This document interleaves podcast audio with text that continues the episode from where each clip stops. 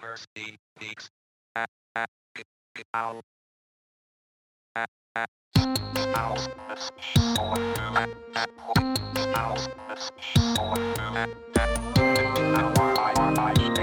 Speaks,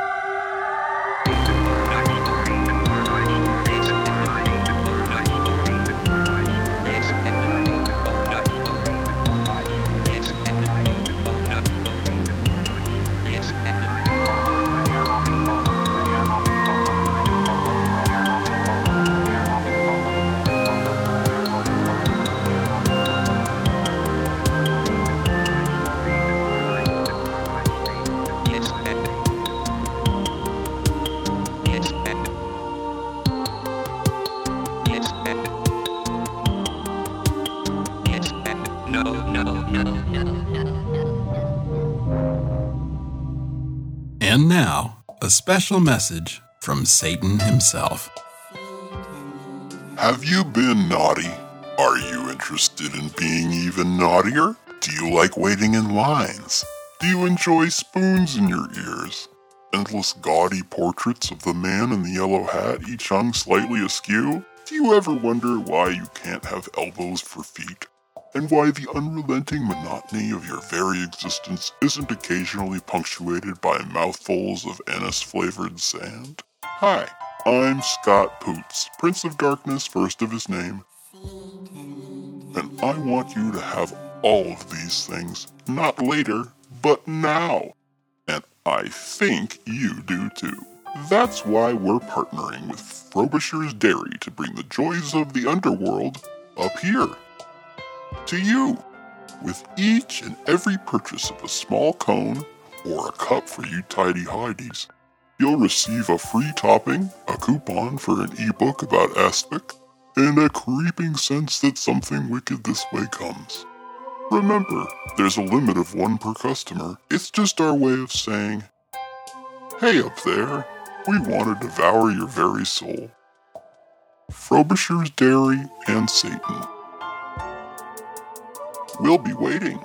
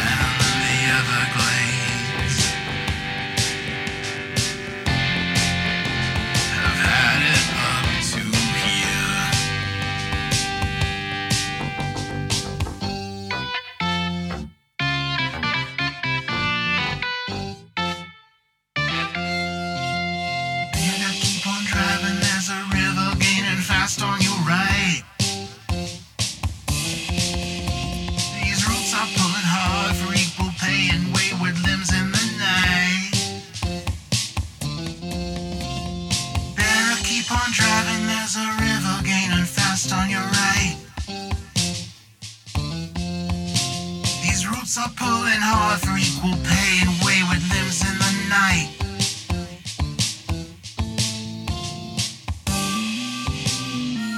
It's 82.7 The Knob, KNOB, infuriating panhandle residents since 1974. Member FDIC, equal housing lender.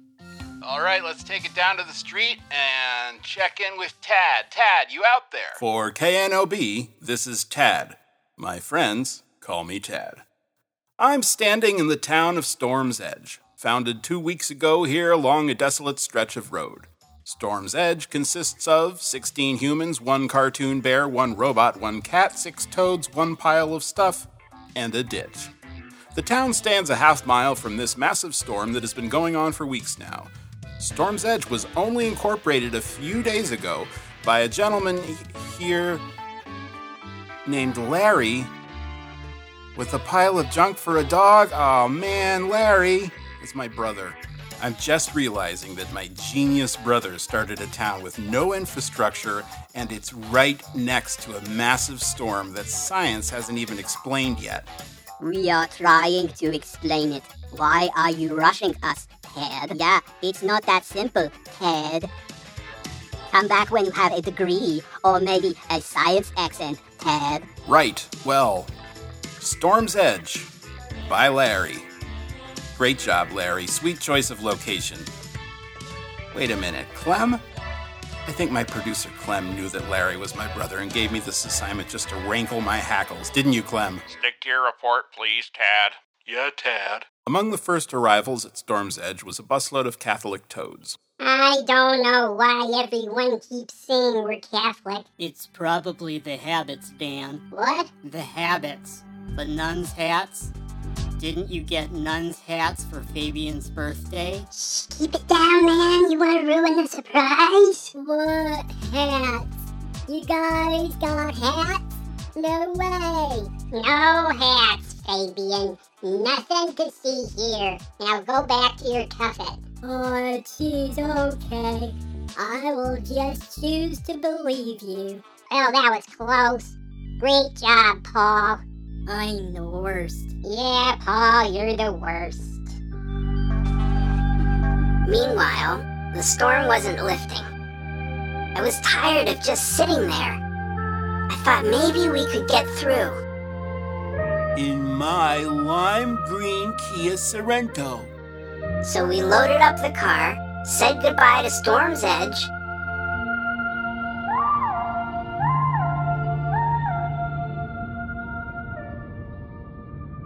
And we drove as fast as we could towards that wall of darkness.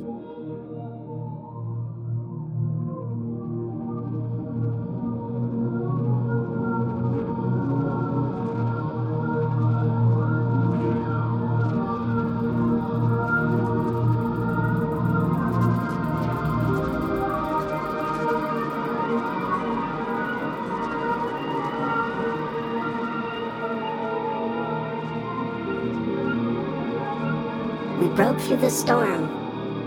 We broke through the storm. And we started to fall. And we kept falling And Falling and falling and falling. and falling. It was some kind of Everything wormhole. got really, everything got really weird. Everything started to change.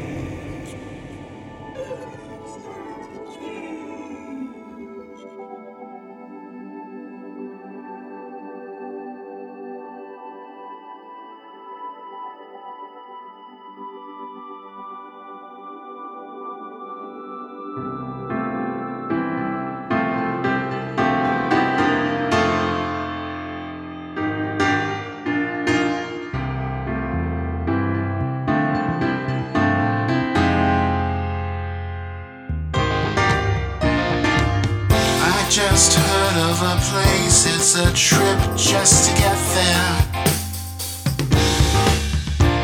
I realize you never go far, but this is once in a lifetime. The journey's extreme,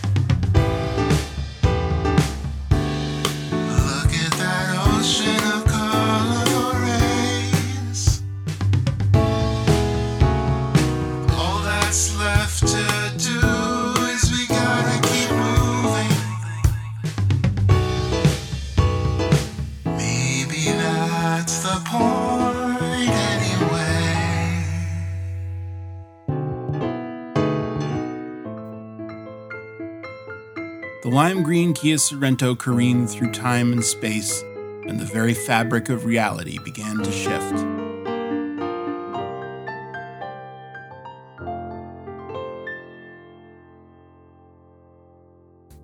In another place, a fresh faced band practiced for their upcoming gig. The year 1974. The band, Captain Teenager.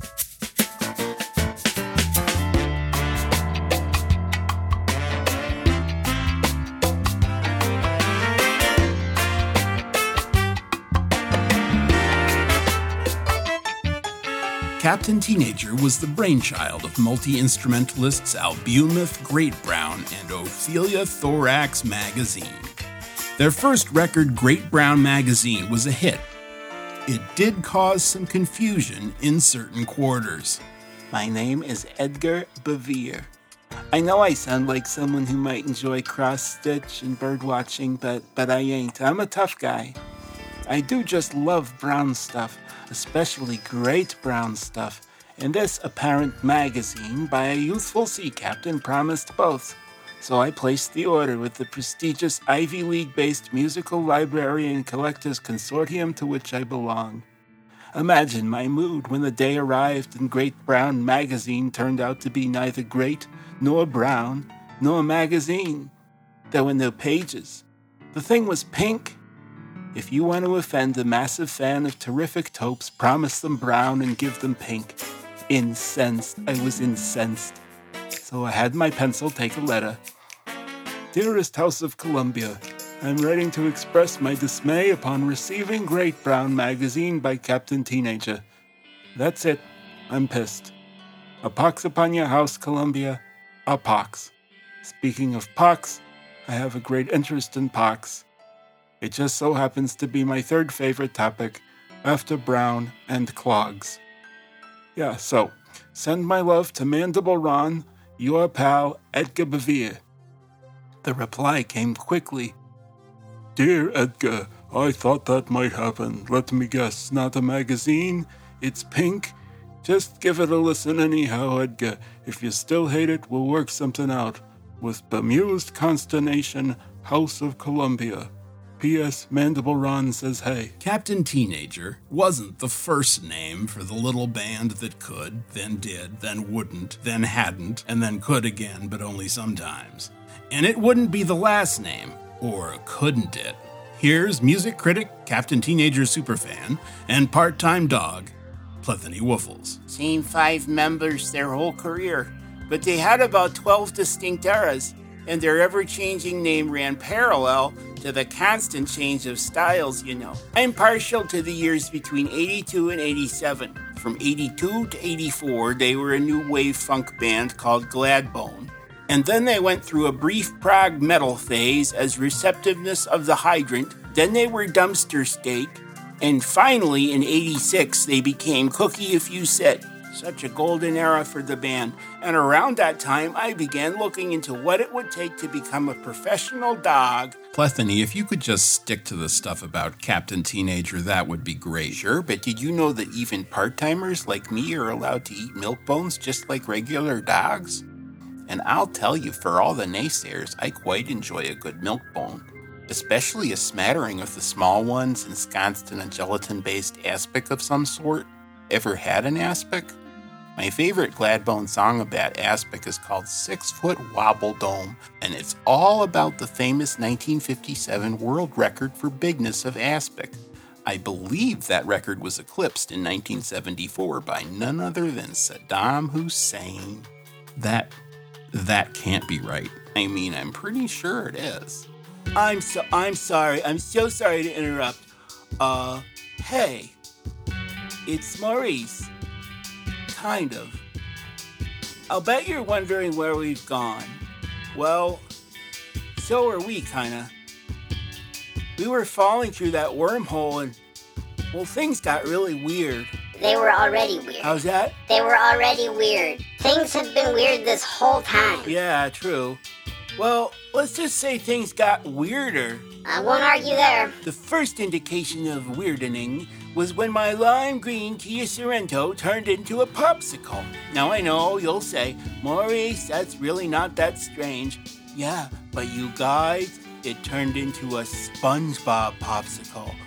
All I'm saying, a lime green Kia Sorento and the combined powers of space and time all working together to create a popsicle out of my car, and they didn't go with lime.